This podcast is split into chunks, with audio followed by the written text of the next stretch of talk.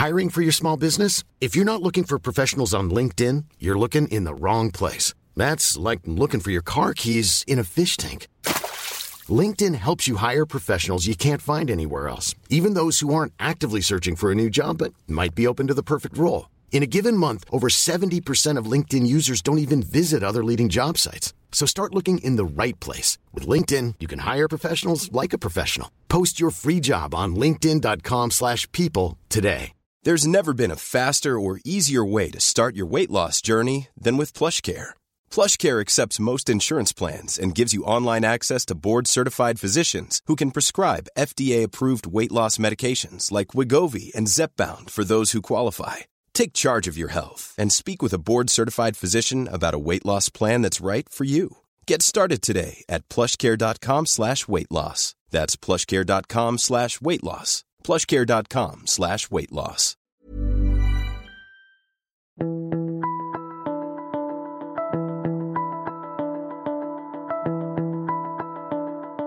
You know, there's this old proverbial phrase, and we've all heard it before.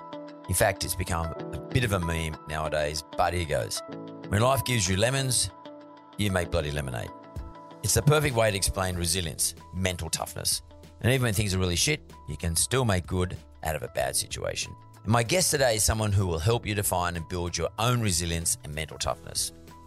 Dr. Suzy Green is a CEO and founder of the Positivity Institute, which is dedicated to improving well-being in the workplace. In her early career, she worked for many years with people who were very psychiatrically unwell before taking the science and psychology of well-being out to the public through the Positivity Institute. She's helped many businesses and employers develop the muscle that is our mental well-being. So during my chat with Dr. Suzy Green, you're going to hear about what they call the gold mean. What is it? How to achieve it? How to achieve resilience and mental toughness. Particularly now, it's so important we develop the skills to push back on things that aren't helpful to our well-being. And then how can your business create a positive work culture for your employees and everyone around you? Now, my chat with Suzy is just skimming the surface. The same science and psychology that she'll be sharing in today's podcast can be found in her masterclass on well-being. It's all delivered in a practical manner to not only increase the levels of well-being, but decrease levels of mental illness in your workplace. Be sure to jump on mentor.com.au to check out Suzy's masterclass. It will really help elevate your mental well-being and everything else you do as a proprietor, entrepreneur, or whatever it is you do. I'll pop the link into the show notes. So let's get into it.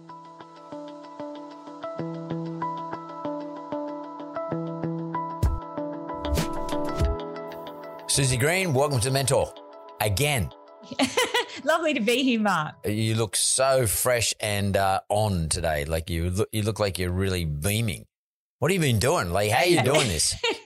I've got good light. I've got good lighting, Mark. But um, I think as the CEO of the Positivity Institute, I have to walk the talk. But that's not to say I don't have uh, days where I feel challenged and you know struggling a bit too. So I think that's a really important message I want to get across today as well.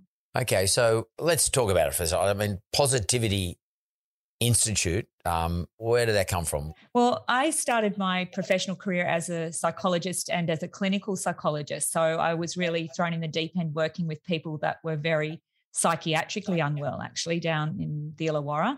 And I worked out pretty quickly two things one, that it wasn't for me to do that sort of work all day, every day. And two, that my children were in primary school. And I started to think, why aren't my children learning these basic life skills, really. And I've been on this incredible journey. I do believe it's what uh, Carl Jung, who was a famous psychiatrist, spoke of as synchronicity. So I feel like I've been blessed. I've been in the right place at the right time. And I've really been in this proactive space now. And I ended up, I guess, doing a, a well first study on evidence based coaching. So, using coaching approaches, which many of your listeners will be familiar with, not just to help people achieve their goals, but actually to improve their mental health and their well being. So, for the last you know, 15, 20 years, that's the space I've been in. And, uh, and luckily, the field of positive psychology, which is defined as the science of optimal human functioning, or very simply, us at our best, is a field that I'm absolutely passionate about and I love and I read it for fun and I apply it to my own life and my own business. It's pretty bloody difficult to become a psychologist, a clinical psychologist. It's, it's not like you just go to university to do a psychology degree. Um, there's a whole lot of other things you have to do as well. Um, in fact, it's really hard. um, uh, quite quite hard. So, we just quickly take us through what is the process of becoming a psychologist. I mean, you're obviously an experienced psychologist as well in a clinical sense, but what does it take to become a, a registered clinical psychologist?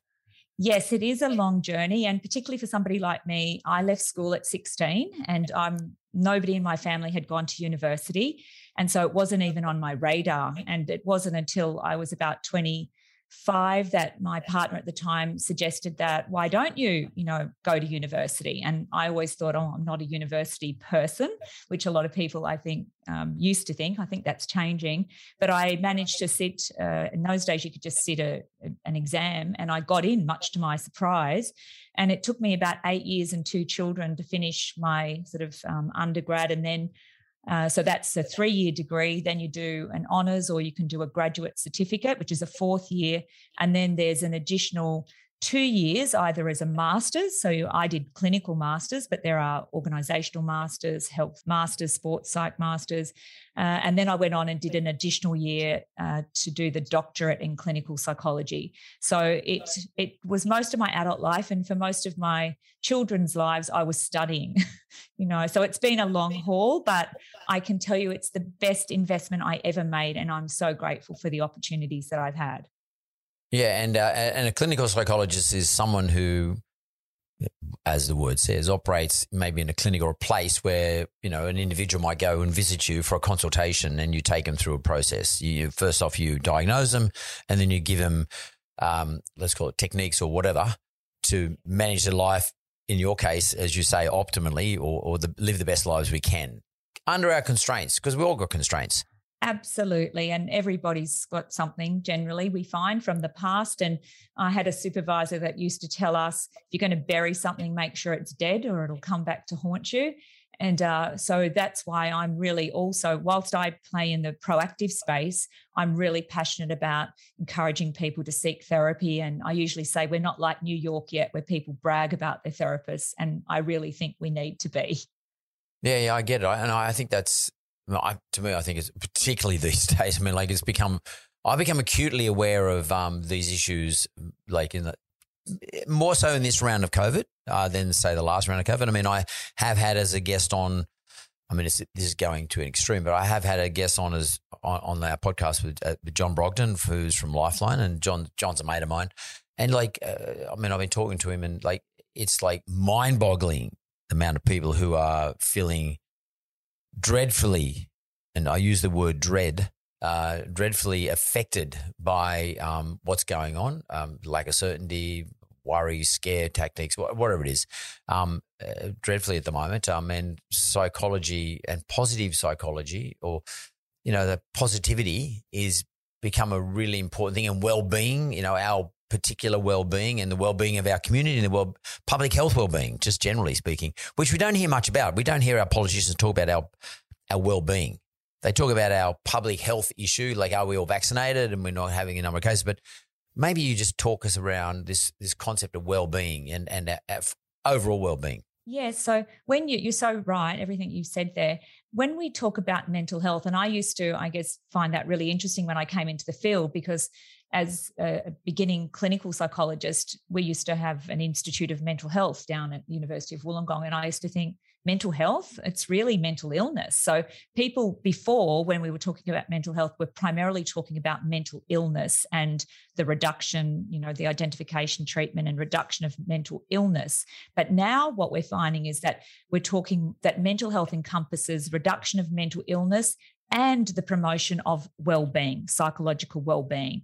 And that's really the space that i've been playing more so in. I did years and years of treatment over 500 individual clients but i'm really passionate about learning these skills proactively in our schools in our workplaces and in our communities. A really important thing i, mean is and i've never thought about this before but you talked about um, mental illness as opposed to um, mental well-being. Um, they're, they're two different things and uh, someone may have a ment- mental illness. It could be um, genetic. It could be whatever. It could, it could have been from a trauma or something. But there's also this concept of actually your mental well-being, improving or optimizing your mental well-being, because it, it might mean we need to work on our mental well-being as opposed to saying, "Oh, I've got a mental health problem." You know, it might not be a problem. It might be just something we need to work on to get better feeling better. Absolutely. And and the I guess the other part of well-being enhancement is there's a really strong business case in terms of performance. And what we're seeing and what many small business owners would be aware of that unfortunately is we see people working very hard they're, they're very passionate about their work they're highly engaged but often to the detriment of their of their well-being. Where so what we're trying to do is to show that you can have well-being and performance together so that um, well-being supports performance and performance should ideally support well-being. There's this thing called PERMA positive emotions engagement relationships meaning and accomplishment. But what you want to take me through that? What does that mean? Yeah, so it's a model that was developed by Professor Martin Seligman, who really formally launched the field of positive psychology back in 1998 when he was the president of the American Psychological Association. And he recognized that, again, we need to be much more proactive and that as psychologists, we'd been focusing on what's wrong with people rather than what's right. So this field has been going for 20, nearly 22 years now. And this model he published in a book called Flourish, uh, if anyone's interested in purchasing it. And so he he identified that there were these, I guess, five um, pillars, if you like, of a flourishing individual. So we use the F word a lot, Mark, not the F word you might know, but uh, we call it flourishing, the F word. And so someone that's flourishing is experiencing high levels of well-being and low levels of mental illness and high levels of engagement as, as well. And so he found uh, from across significant amounts of research over time that people that are flourishing uh, experience more positive emotions than negative. But that's a really important point because we're not saying it's about being happy all day, every day, and they will lock you up. I usually say if you do walk around with that big yellow, happy, smiley face. So, but they generally, someone that's flourishing is experiencing more joy, more gratitude, more awe, more elevation. And there's 10 different positive emotions that the research has found. Um, they have high levels of engagement. So they're in what's described as psychological state of flow. And I'm sure a lot of your guests have spoken about that, or sports uh, athletes talk about being in the zone when you're totally absorbed in an activity. And this is what happens to be in, in my presentations, and you lose track of time. So that's uh, when you're completely engaged. You're also using your strengths, is what the research shows when you're highly engaged. You have a high degree of positive relationships. So, not necessarily quantity, but you have what's called high quality connections. So, you have very uh, strong uh, bonds with with people, and again, may not be many, um, but those positive relationships really support you, particularly when the going is tough. Uh, then we have meaning, uh, which is an area that's gaining a lot of popularity, particularly in workplaces, particularly with the younger generation. And again, a lot of your guests would have spoken about this. They don't just want jobs; they want to have um, you know a calling or they want to make a difference in the world so meaning's really important it's one of the most important factors on our well-being and the, the final one is a for accomplishment so we all need to feel good at something not everything but we need to feel like uh, we're achieving and we're accomplishing things over time and so those five pillars uh, people that are flourishing tend to report high levels across those five pillars. So they're the five pillars to flourish. And uh, I actually find it quite uh, fascinating, um, to be frank with you, I'm using an F word. But um, my perception of psychologists is always about fixing a problem as opposed to enhancing a skill that I might already have. Um, in other words, making me better. Yes, I guess in a, in a nutshell, it is, but it's not we're certainly not sending the message, as I said before, that it's about being happy or positive all the time because that's actually detrimental to our mental health and well-being. And there's a really strong movement in this. And in fact there's a backlash that's being referred to as toxic positivity. And i guess my concern is that we don't want the pendulum to swing too far because there's there's real benefit in cultivating positivity which is optimism hopeful thinking feeling joy. There's a, there's a business case and a scientific case for that. But we don't want it to get to the point where we're we're preventing ourselves from feeling like you know the the heartbreak that I was watching the news the other night with the planes leaving Afghanistan. You know, so it's not as if we're tr- we're trying to prevent ourselves from feeling normal human emotions like fear or anger or frustration. Their emotions are information, and we we need to be able to feel them. Um, because otherwise, if we repress them, they will find their way out, whether that's through depression, anxiety, or some sort of physical manifestation, we know as well. When you say if we repress those emotions, um, not that I want a consultation, but let's just play one. My biggest uh, criticism of myself, and probably the, if people were prepared to tell me that, make the criticism of me, is that I say what I think, both good and bad. I, I never hold back. I just say it. I just, I don't know why I just say, just blurt it out. Um, maybe because I'm not sensitive enough or what, I know what the reason is, but whatever. What I've learned maybe over the years is that um, I shouldn't do that because sometimes I can offend somebody and uh, saying that I think they've did something that wasn't well thought through. I might say, and I might use the wrong language. Um, not so much these days, but certainly in the past, I might say, well, that was just dumb. That was just stupid. And, and I don't mean to be hurt them, but it just comes out of my mouth. Okay. So there's no repression of my, my thoughts or my feelings whatsoever. But now these days, when I find when I don't say that because I'm worried about how I might come across to somebody and I don't want to cause them pain because ultimately, you know, that affects me because their, their pain ends becoming my pain. I can tell you one way or the other. Um, in running a business, I'm talking about. I repress it, but then I get the shits because I haven't said what I think. And uh, it somehow builds up in me and I can get cranky the next day. Like I can actually be, I can wake up cranky. Is that what you're talking about? Like, is that repressing my feelings? In a sense, I guess you've got the awareness. You've you've described, I guess, a high level of self awareness to recognise that that's no longer who you want to be or how you want to behave. So you've managed to restrain yourself, and I would suggest mindfully think uh, either not say anything at all, or perhaps you have you are uh, learning different ways of putting that forward because it is a skill in how we give feedback to people. And in fact, out of all the years I've run workshops, the most common request is how to give feedback to people. How do I actually say something, knowing that it's coming from a place of good intentions and with heart? Because feedback, as you know, is crucial for our growth and development, but it's how we deliver the message. So I'd say, I guess, yeah, you, you're at a point where you recognize you want to be able to make a positive impact, but being able to find a way of saying it because you definitely still want to be able to say it would be my suggestion. Is it fair to say, Suzy, that some people can get away with it and some people can't? Like people, some people say to me, I don't know whether it's a defensive mechanism, but they say, that's one thing we love about you, Mark. Um, you always say what you think. I don't know if that's entirely true i think it depends on on the relationship that you have with that person. So if you have invested in that and it is a high quality connection and that person knows that your uh, intention is positive and they've got to know you over a period of time they might very well appreciate that. And in fact i have a friend like you whose honesty is her top strength feedback is another one of her strengths and she's one of my only friends that will say the things that my other friends don't and I actually really appreciate that because I know it's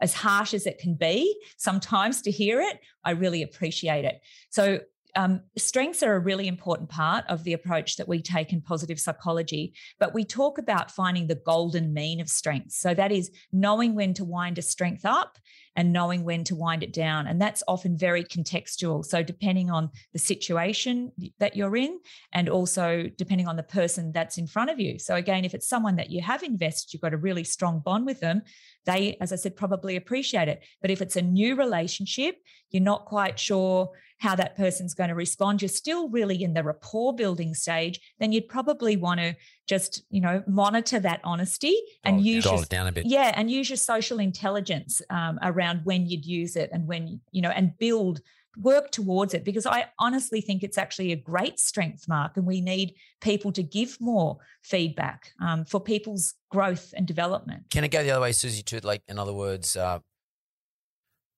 we're not honest and we create, and there's this words going around a lot now, but snowflakes. Um, you know, you, you're not honest because the new thinking is, oh well, you know, I've got to be careful what I say, and you know, blah blah, and be very consultative, and you know, and everything's a possibility, and there's a ribbon for everybody, you know, from first place to fiftieth place, and uh, and then all of a sudden, what you do is you create snowflakes, or people who be, all you're doing is enhancing the sensitivity or sensibility of that individual or those individuals or that or that uh, cohort and um, and really creating a, a, real problem for yourself and or your business. I'm talking about in business now.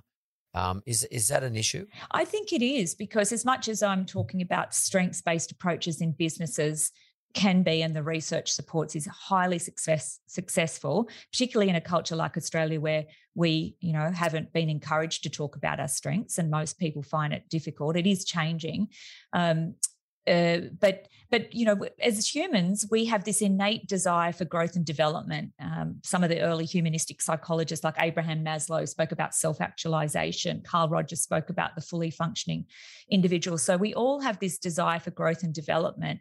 And part of that is recognizing what our strengths are. So that's a really important part but we also want to be aware of our areas for development. And it's not as if as you would know it when you get to um, you know a certain age it's not as if you've got it and that's it and you're not growing any longer. So we need to constantly seek feedback about who we are and how we're turning up in the world. And you mentioned something and you called it the golden mean m-e-a-n aristotle had a thing called the golden mean which was the um, when he talked about virtues he said there was a gold mean for every virtue. Maybe you could explain what you mean, what, what, what your industry means by the golden mean. Absolutely. And it is drawing very much on, I guess, Aristotle um, and philosophy. Uh, so the strengths that I've just spoken about, particularly as what are called character strengths, and there is a free assessment that uh, people listening can do, the VIA Institute. And you can do a free assessment that I think over I don't know, 15 million people have done it worldwide now. We use it extensively in uh, work in schools and in workplaces as well. Um, but it, when Marty Seligman first launched the field of positive psychology, he looked across history, through across cultures, across time, uh, philosophy, and they came up with six common virtues. And then under those virtues sit the 24 character strengths. So, character strengths like honesty, bravery, leadership, kindness, forgiveness, for example. And so there's been a lot of discussion in recent years around this golden mean that exactly as you said, for example, bravery, you, there can be an underuse or an overuse. And, uh, you know, I know for myself, bravery was was not one of my strengths a, a, number of years ago, particularly having a family history of anxiety. So I've had to work really hard at developing that strength of bravery over time. That's interesting because I, I, for myself, I would say I, I was on the I, when I was young, I was on the other end. I was more like the reckless end. So um, I was a was a daredevil. So my bravery was not really bravery. It was not really courage as such. It was more like I would do anything. You know, if someone, especially if I was drinking. I mean, which one of the reasons I don't drink very much anymore. But uh, if I was drinking, if someone said to me, "Well, let's climb up that building," um, I would do it. And I did do it on a number of occasions because I was more on the reckless side. But a lot of people thought they would say, oh, well, he's a mad bastard. Or, you know, going, I'm getting, this is a different era of people. You know, but, but people would say to me, oh, Bouris a mad bastard. He'd do anything. He, he's, you're not scared. Um, and, and that applies in business too. I mean, to some extent, I had no fear in business, but, mainly because a lot of times, a lot of the decisions I made was because I was reckless, which is not really courage. It's the, and in terms of explaining these characteristics, you're trying to explain. We call them virtues or whatever characteristics, but we need to understand where we stand in terms of the so-called gold mean. Let's take that word gold mean. Where do we stand? Are we reckless, fearful? Where where do we adjust ourselves? And and can I ask you how do we adjust ourselves? And how do we examine ourselves? And they don't just work in isolation. In fact, there's been some recent work around this. So, for example, prudence, which um, I don't know how many young people are even would even know what prudence means. Fuck, these days I'm not sure. of the word virtue, but you know, if we were looking at, you might be, and in fact, in schools, this is why character strengths is becoming so popular because rather than criticizing a kid, you know, for being reckless, the the educator would say, "Wow, you've actually got the strength of bravery." But in this context, we need to wind it down a little bit and we need to wind up prudence. And prudence is about making wise decisions about when to use the strength of bravery and courage. So, what it's doing is giving us a language, uh, and the, the term well-being literacy is a term that's being used and uh, investigated at the University of Melbourne at the moment. And we'll, we'll in time see it brought into schools where kids will develop a literacy, much like they, you know, learn about maths and English and science. They're going to learn about well-being literacy and they'll have a strengths literacy. So they'll have a language and then they'll be able to as part of understanding themselves, as you said, they'll be able to reflect on which strengths become are more natural to me and are perhaps more trait like you know from a little kid. I mean my top strength is zest energy and vitality and I'm I'm not like that all all day every day, but um, but you know, I've always been like that as a little kid. Like as you said, when you were younger, you were always brave. So I've always been zesty and, and energetic. But other strengths are ones that may not be as natural, and they're ones that we need to work on developing. And the ideal is that by the time we leave the planet, that we've actually developed the full 24. So it's not in this case when we're talking about character strengths, it's not about just play to your strengths. It's actually about let's look at them absolutely play to your strengths, but let's develop the full 24 in terms of being a good human being. Can you give me like a, like an example of say a couple of the the 24 so called the, the 24 that that have been sort of decided upon? Yeah. So, example, curiosity is another one of my top strengths. It's one that gets yep. me into trouble. So, as a business owner, I've had a business coach tell me that I've got SOS, shiny object syndrome, because I'm really curious about everything. I have love of learning is another one of my strengths. So, I read voraciously about things. And so, when you look at curiosity, love of learning, I've got zest, so I've got a lot of energy, and I've got hope. So I'm a high hoper. I'm high on hope and optimism. So that combination is pretty powerful when it comes to, I guess, my business. Um, but I also have to watch that I don't burn out because, um, particularly with zest and energy, sometimes one of my friends tells me I'm over zesting, you know, and then I find that I develop a headache, which I did earlier this week, and I had to take myself off to bed. So um, it really does help you I guess, raise your levels of self awareness, but it also allows you to look at other people through the lens of strengths. And this is where I think it's got huge potential in terms of building you know better relationships and having empathy and compassion for people because rather than looking at someone and going wow they're a nosy so and so it might be they actually have the strength of curiosity. Sure they might be overplaying it in this case but it's actually a strength. So it allows you to look at people differently. And in fact it's an exercise that we would give in a workplace where we'd have a team firstly do their own strengths and then we'd ask them we call it the stalker task. It's not very positive psychology but we'd ask we'd ask them to pick a name out of a hat. So say you had a team of 15 people and then we'd ask them to you know sort of anonymously observe that person over say a month's time. And then at the end of the month uh, in a team session we'd we'd ask them to give feedback about what they've observed without actually knowing what uh, the other people's strengths are. And you can actually really easily see if you know somebody well, it's very easy to pick what their top character strengths are if you've got that list of 24. But in this case, you would say, I was stalking Mark and I noticed that Mark was really helpful. Like he's always keen to help people with their questions and their queries. And I would suggest that Mark has the top strength of kindness, for example. You know, so it's a really lovely yep. activity.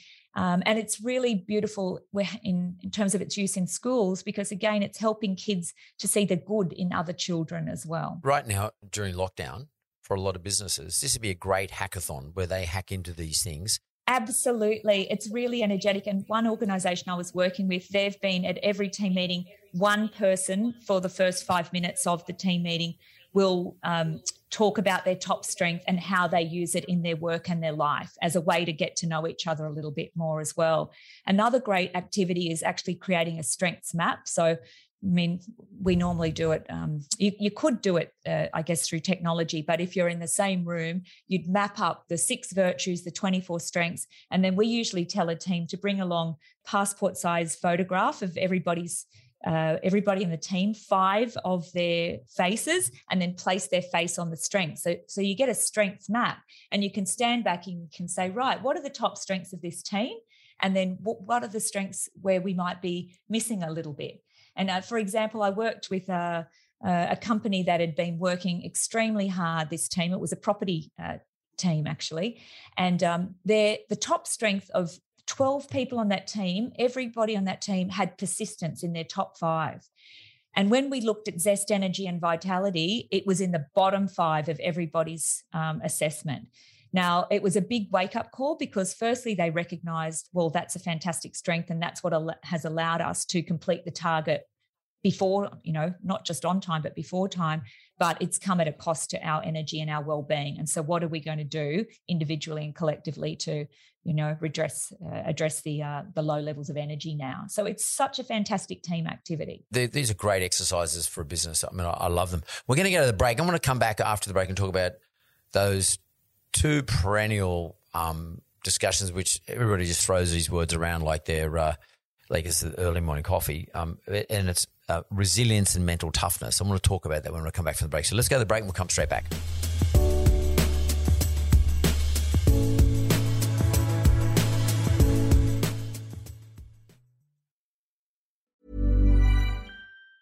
In the market for investment worthy bags, watches, and fine jewelry, Rebag is the answer.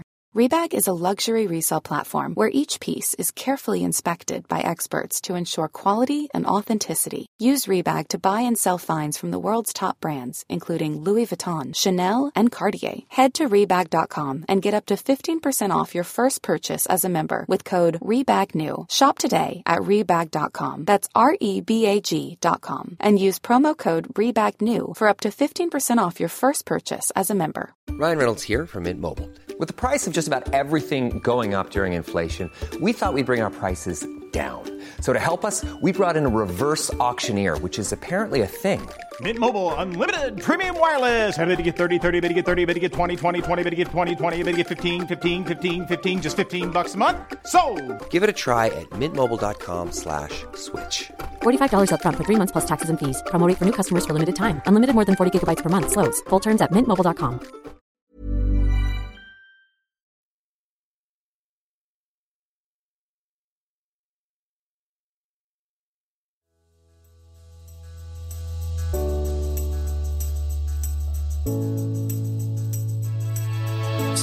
we're back with Suzy Green. Now, Suzy's the, the founder of the Positivity Institute. I love the name. Um, and uh, we just established uh, a few things about Suzy, and uh, one of hers is uh, her zest. And probably she, I, would say you got a zest for life too. You know that the word ze- where the word zest comes from, the Greek word zesty, which means hot. So I like that. so you know, this is not an episode of my big fat Greek wedding, though. But um, and but uh, uh like, let's. I did say that before the break that we're going to talk about this concept of resilience, mental toughness after, but resilience. But it's a word that gets thrown around all the time. Everyone keeps talking about it, uh, keeps thrown around. Most people don't. No one bothers to define it. Um, then all of a sudden you you create an expectation that oh shit, I should be resilient, and my business should be resilient. But what the hell are we talking about with resilience? What does that mean? And it doesn't mean no, I can't fail. No, no, not at all. Um, and look, there's still a lot of debate, even in academic circles right now, about whether it's a process, whether it's an outcome, whether it's a trait, whether it's a state. Uh, so it's a big, hairy, well, we call it a multi-dimensional construct. Um, so, I mean, generally, when we think about resilience, for most of us, we think about something happens to us, and it's how we well, ideally respond. A lot of people react, um, and then how they uh, bounce back or even bounce forward, which is uh, some of the new areas around what's being referred to as post traumatic growth now within psychological circles, too. I was talking to a friend of mine today um, who informed me that uh, I heard he wasn't well. He informed me that he had a stroke uh, like last week. And, uh, but he was laughing and, uh, and I thought, he's a resilient bastard. That's the first thing that went through my mind. He's a really resilient guy. And he was mucking around and he, Fortunately, he wasn't paralyzed or anything like that. So, but nonetheless, that's that to me, that's resilient. Yeah, I think that's exactly what, what you've said and what most people understand is when you have a, a life curveball, if you like. Um, I mean, some of them, as you know, you can see coming. So I have two 94, 95 year old parents, and, you know, I'm very well aware that they've got limited time on, on the planet. So I can sort of see that curveball coming. I'm preparing myself for that. But others, and I possibly the most traumatic ones, are the ones that come out of left field that you absolutely can't see coming, which tend to you know affect people more. But again you see so many incredible stories don't you of people that have had something come out of left field and they you know go on and do incredible things. So one of my um, colleagues who i've just recently become uh, got to know is janine shepherd i don't know if you've ever met janine.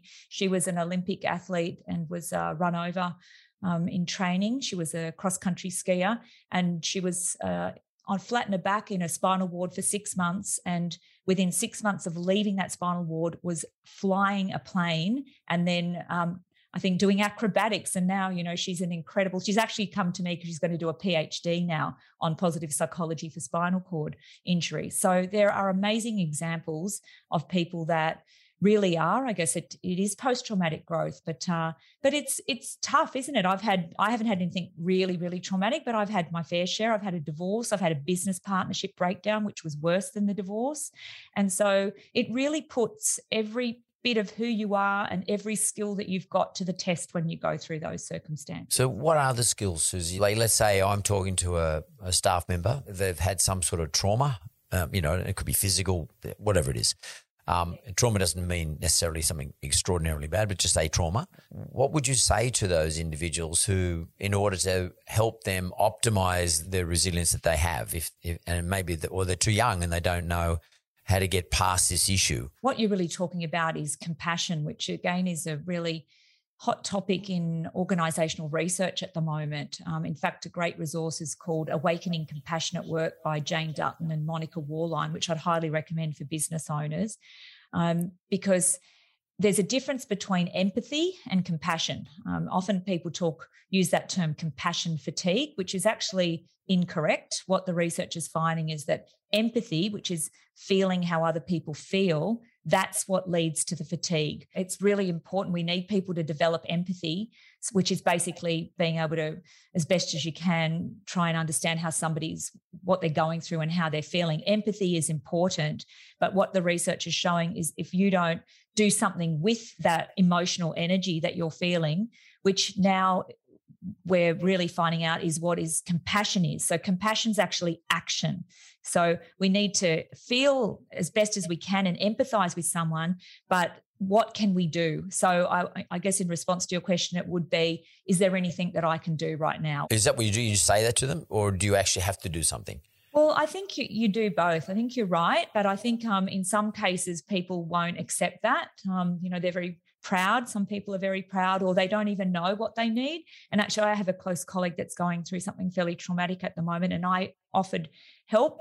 And then I thought afterwards I probably should have just sent a meal over there. I didn't actually know their address, unfortunately, but um, but I think in some cases you actually, and particularly as a business owner, and this is what this book that I re- mentioned before, it's got some great guidelines around as a business owner, you need to role model compassion. So you need to be able to, as best as you can, understand what people might be going through and inquire how you might be able to help. But you also need to use your networks, your resources that you have at hand and actually just take action. Like if it means covering their job or arranging for a cleaner to come, like you need to also, you know, eh, do what you can with the resources you have as a leader. I know people who, in my opinion anyway, I mean, I'm no psychologist, but over empathize with situations. Like a lot of people are over empathizing with um, what's going on in Afghanistan at the moment, or they over empathize with something that's going on outside of their world.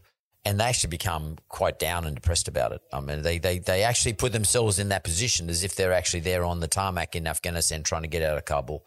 And I think the second thing you're saying is if you want to empathize with somebody, then show them how you empathize by an action. And it could be a simple thing by sending them over a, a basket of fruit. Yes. And so it's thoughtfulness with action. Absolutely. And I had a wonderful MD at a, a, forum I presented at earlier this year, and I was talking about positive psych. And I said, Is anyone doing anything that sounds remotely like this? And um, this MD said, Yeah, Suzy, I've been doing this for a few years. Every morning, I send out five emails or texts to somebody in the and it was a bigger organization to somebody in the organization to either express appreciation or just to check in to see how they're going and he said it's i've had such positive feedback and it's really helped to uh, to get to know people in the business as well whereas i had another uh, ceo in that forum who said, Oh, I tried that. And people looked at me and, and said, Who are you? Like it was so out of character for me.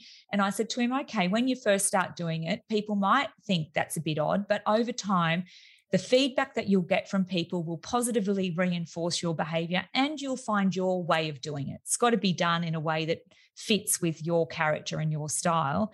But overwhelmingly, as you would know, people love when they feel valued and appreciated and thought, you know, the thoughtfulness around that as well. Yeah, so compassion is about an action. Empathy is um, perhaps listening and how you feel as a result of listening. But the, the most important part, the finisher, the closer on this is action. It's funny, you know, when I was a kid, I went to Catholic school. My mum was Irish, so I went to Irish Catholic school. And uh, we had this thing called Project Compassion. What it was was that went off to the Pacific Islands and uh, but obviously the, the, Catholics are over there trying to convert them. But we had to put money as kids, whatever saving we could make, and it wasn't very much, but in this little envelope. And it was called Project Compassion. And the compassion was actually putting, not thinking, oh, wow, I feel sorry for those poor, poor people in Fiji who are, you know, haven't got fresh water or whatever the case may be, proper health services. But I'm actually putting some money in the thing and I'm sending her something. So you're right. Yeah, we, I, have worked with a lot of Catholic schools and I learned uh, about St. Ignatius also, who was uh, very much, I guess, a positive psychologist. So he used to do something called the examen, which at the end of the day was a reflection on the day to look for joy, which in his um, mind was a recognition of God's presence in his life, but he also uh, cultivated gratitude at the end of the day for for things that occurred or things that he that he had a sense of appreciation for, and then he'd also set an intention. Um, he'd also look for things that perhaps he could have done better, and then he'd set an intention for who he wanted to be the next day as well. So very aligned to the science of positive psychology. It's interesting. I mean, I know it's a little off topic, but um, uh, I, when I was at school, and still is today, uh, my favourite poet is a guy called uh, Gerard Manley Hopkins, Hopkins, and he was actually a Jesuit priest, and um, um, but a very famous poet nonetheless. Not just because he's a, a, a Jesuit, but just generally speaking, he was a, a famous poet. And uh, he used to always talk about his struggle with uh, his faith, given that shit happens in your life and you start to wonder, well, you know, why is it, how could this be happening if, um, you know, if there's supposed to be God and God's supposed to be good and all that sort of stuff. And, uh, he would always finish off with, um, these positive thoughts about how he's going to approach the next day. Yes. And that reflection, which I think is bringing it back to, you know, our everyday lives now, what I'm finding, and you're probably finding, is there's no space for self reflection, you know, and when it comes from a well being perspective, a lot of organizations or businesses are throwing well-being content out there giving you know lots of access to um, services but people are just so busy and fatigued rather than providing people with a space whether that's you know through a one-on-one individual coaching or even just a team session to actually reflect on you know how am i going who am I? Who do I want to be? And what tools and resources do I have? Because most of us, and particularly as small businesses and small business owners, and I absolutely, you know, can um, relate to that. It's a hectic day. Like I'm up at five, I'm working all day. So unless you actually have a dedicated space in your diary um, which is a really precious space that you've allocated yourself 30 minutes if you can take yourself out into nature even better. Um, but some space where you can really think about your goals. You might reflect on some feedback that you've been given. It could be personal feedback. It could be a 360 degree feedback. And really again think about who you are and who you want to be going forward into the future. It's interesting. People think more about that, that today than I've ever seen before. People are much more reflective um, about whether I'm a valuable person. Is it valuable to me being a valuable person? Um, and, and, where am I going? What am I achieving out of all this? How important is that communication between the business and the staff member? I guess it, it, it, to a large part, it comes down to the role of the leader. And Gallup organization have done significant research, a great book called It's the Manager. And there's additional research to show that the impact of the leader on the you know team member or the team itself so the investment i think what businesses have realized in conjunction with what the science shows us is that if you're flourishing, if you're a functioning, high functioning human being, you're going to be a better leader and then you're going to have a better team and then you're going to have a better business. So, in like the large corporates for many, many years, there's been a recognition of that, which is why leadership development programs are so placed, you know, there's a high value placed on them. But in small business, my experience and I know myself that you know you're managing budgets and cash flow. That it's I don't see as much investment in leadership development. Um, as other components, I, would say, of running a small business. As a small business owner, I can see how easy it would be to say, oh, that's not an important factor. I need to focus on marketing, say, for example. But I think what I'd love to see is more small businesses realizing that an investment in their own personal, hence professional, and then their team and their business growth and development as basically as human beings to start with, Mark, you know, being a better human being is going to ultimately affect the productivity and the effectiveness of the business. In 2005, I was on the Australian Story, um, and the, the lady interviewing me said, um, uh, What do you define success as in business? She talked about. And uh, I was actually, I had to think about it for a second or two, but, you know, I had the luxury of having done something, you know, quite successful in terms of dollars and cents and impact. But I thought about it, and um, because they interviewed me at my house, so I was able to have a break and think about it. And I walked away and I came back. The thing that I said was being involved with people who became the best they could be. And that today is a little bit of reason why I do the mentor, to be honest with you. That is the most important thing for me. I mean, I, I have to say I was pretty tough on people. I was sort of like a what I imagine a parent would be like my only objective was to get the best out of them for themselves. But uh, uh, equally, I often get interpreted as being too tough on people um, and demanding too much. I mean, I only demand what I think someone can deliver. Do you think it's something I should sit down and say why I do these things?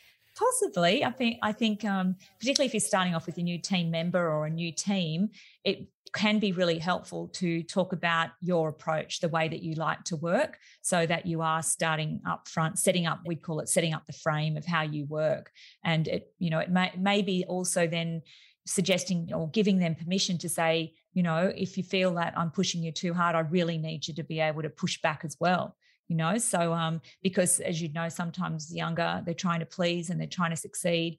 And i mean i have seen unfortunately young people burn out too because they're trying to you know compete and be successful um, and they won't say no. They just keep taking on too much to the detriment of their well-being. So i think as a great leader to be able to say you need to be able to say stop suzy. I know my team i say to my team because you know probably a bit like you i'm I see all these opportunities and I say, right, we're doing this. And so just recently, I've said to the team, just push back on me if it's going to put too much stress on the resources on you and what what else is happening in our business right now. What are the signs of burnout? Yeah, I mean, it's a really hot topic at the moment. There's a couple of good books out. Actually, Professor Gordon Parker from Black Dog Institute, who I'm associated with, has just published a book too. Um, and I think we're hearing a lot about it, particularly since COVID and the working from home, because we've lost the boundaries. We've lost what's referred to as the third space that we all had with the, you know, commuting home, where we could sort of, you know, release a bit of stress and then turn up at home who we wanted to be. So the burnout, I think, is coming. Um, there's three components from the research. The first one is emotional exhaustion. Um, so originally, the re- in the research, they looked at, um, I guess, you know, occupations or professions that were dealing uh, with, you know, emergency response, where they're under enormous stress. The police, ambulance, for example. So there was a lot of research done there, um, and also fields where you're not really able to express your emotions. So you might be feeling really frustrated, you know, with a customer, um, and they call it emotional labor, and that can take a toll on your well-being if you're feeling really angry but you can't express it and you can't, you know. So, um, so emotional exhaustion is when we're just overwhelmed by emotions and it actually can lead to fatigue if you're not processing those emotions as we sort of spoke about earlier today too then there's this sense of um, derealization where you sort of feel disconnected from uh, your work so it's like you become cynical and disengaged um, i guess because you've realized that there's no way i can ever empty my email inbox you know or my in tray now and it's just never ending story. And then um, the third one is, uh, I think, a, a lack of uh, sense of competence or achievement. So you just don't feel like you're getting anywhere as well. So it's a, it's a, a, syndrome. It's not a clinical disorder at this point in time, but a lot of people are talking about it and looking at what are the reasons um, that may be leading to that. And I would say a lot of it is being driven by the the changes that COVID has brought upon us with um, homeschooling and working from home, and as I said, that loss of that that third space that we all used to have. I guess we're running out of time, but are there any? I mean, you recommend a whole lot of books, which have been fantastic, and this will all get highlighted because th- they're all important reads. I'm going to access some of those books myself. But are there any other things that we should be looking for? I think, Mark, there's a really important point to make here, and this is um, becoming increasingly a concern for, for businesses, is that the responsibility of psychological health and safety um, there is a, a, duty of care by a business to their employees. There's a code of practice that just came out from Safe Work New South Wales in May this year. So I direct everyone, it's directed at small businesses as well as larger corporations, because a large part of, I guess, employee well-being or occupational health and safety is to do with psychosocial risk factors such as work overload, such as role clarity. So, am I giving my people too much work that they can't handle? Am I really clear about what their job description is and what their, you know, what the expectations are? So, there's a whole range of these factors that the business really has a responsibility. And the reason this is going to become increasingly important is because um, you know, stress related claims, psychological claims are overtaking physical claims when it comes to workers' compensation claims. So the business has a duty of care to ensure that they're providing a, a safe workplace. And that has a significant impact on people's well-being if you're not overburdening them if you're clear about your expectations um, you know there's a whole whole range of these activities. But on i guess the side that we come from which is the space i play in is i still absolutely believe that we can and should be equipping people with a well-being literacy and well-being skills. So much like we know what we should be doing for our physical health that there's opportunities for people to learn about what they can do. So activities like mindfulness and there are many different forms. I know some people roll their eyes when they hear that but you can't argue with the research. It's overwhelmingly positive in terms of our, our reduction of our stress and increases in our well-being. So giving people access to an app, a lot of companies did that last year, a subscription to an app, expressing gratitude. So that could be, we did a, a program with the Reserve Bank with one of the departments.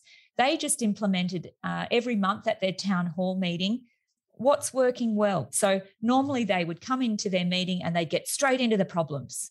So, after hearing from us about the research, they decided they were going to start every town hall with um, an expression of appreciation to someone and something that's working well, which also gave them an opportunity to express appreciation for how that managed to happen and who was responsible for that.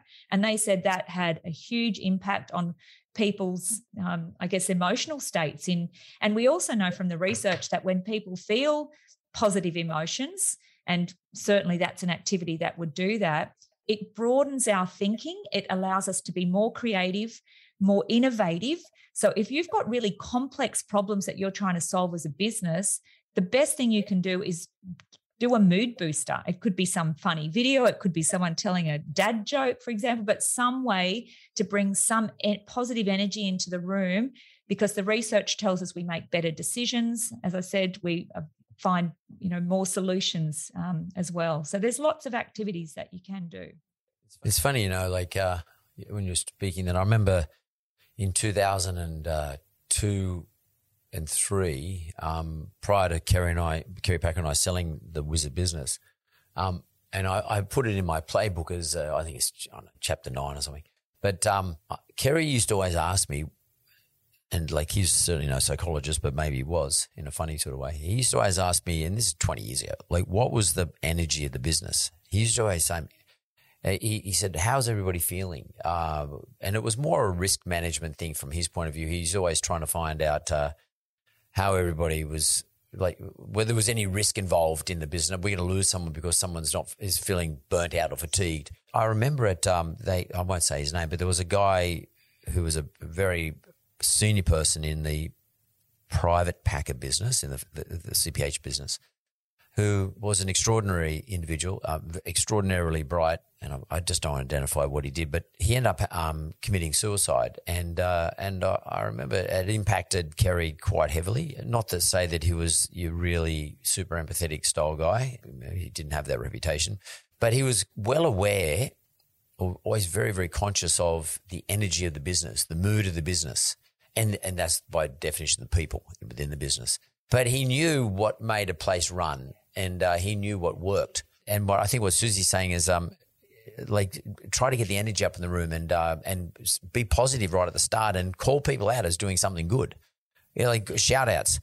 We all want to be acknowledged. Everybody wants to be recognized. Uh, that's just a normal human thing. You know, we all, all of us, including me, I all want to get recognition for what we do. Absolutely. And there's great research on what they call the positive leadership and the positive energy, which is in my uh, masterclass uh, with your program, Mark, as well.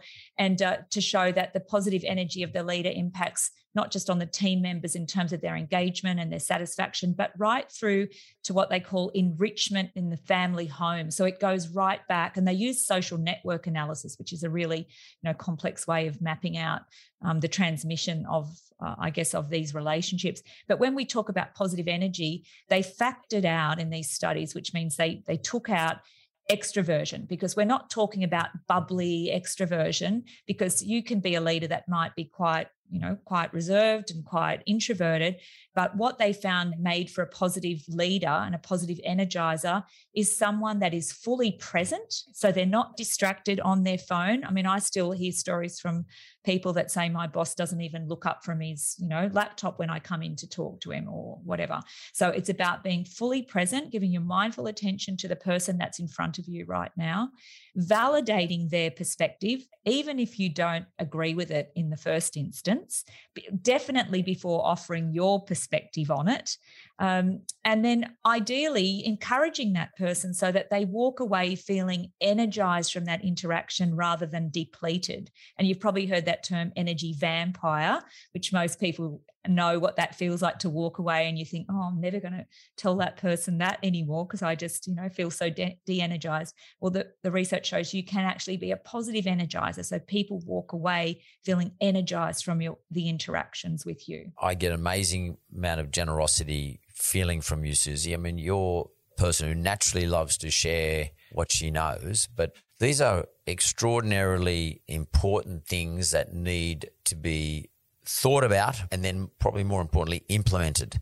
But to implement it, you need to find out how can I do that. So I'm going to do a plug in. I don't normally do this, but I implore you, especially at the moment, and I don't, I rarely do this, but I implore you, especially at the moment, to go and listen to the Mentor Masterclass with Suzy Green. I think you will never get a better investment than listening to what Suzy's has to say in our masterclass, where it's much more specific about how you employ this style and these skills into your business, make your business more sustainable and a happier place to be. And by the way, we live in our businesses today, literally, and our businesses live with us, literally from home. And therefore, we have to attend to them properly. So I say to you, go to the Mentor Masterclass and listen to Suzy Green because she, that's a killer for me. That's a killer. Thank you. Thank you so much, Mark. And your program I've used myself, and we have our, we call them the C suite meetings every second month, and we go through the, the 10 chapters every, uh, every two months. It's been extremely helpful for my business as well. Thanks very much, Suzy. And it's been such a great pleasure to talk to you. By the way, I mean, in, talk, in terms of talking about energy, I mean, you give energy to me just by me sitting across from. I'm not, you're not even in the same room, but like the, the, way you look and the way you project yourself, it's fantastic. A lot of things a lot of people can get out of just even looking and listening to Suzy Green. Thanks very oh, much. Thank you so much, Mark. Much appreciated. Thanks for listening to The Mentor. Audio and production is by Jess Morley, and production assistants Jonathan Leondis.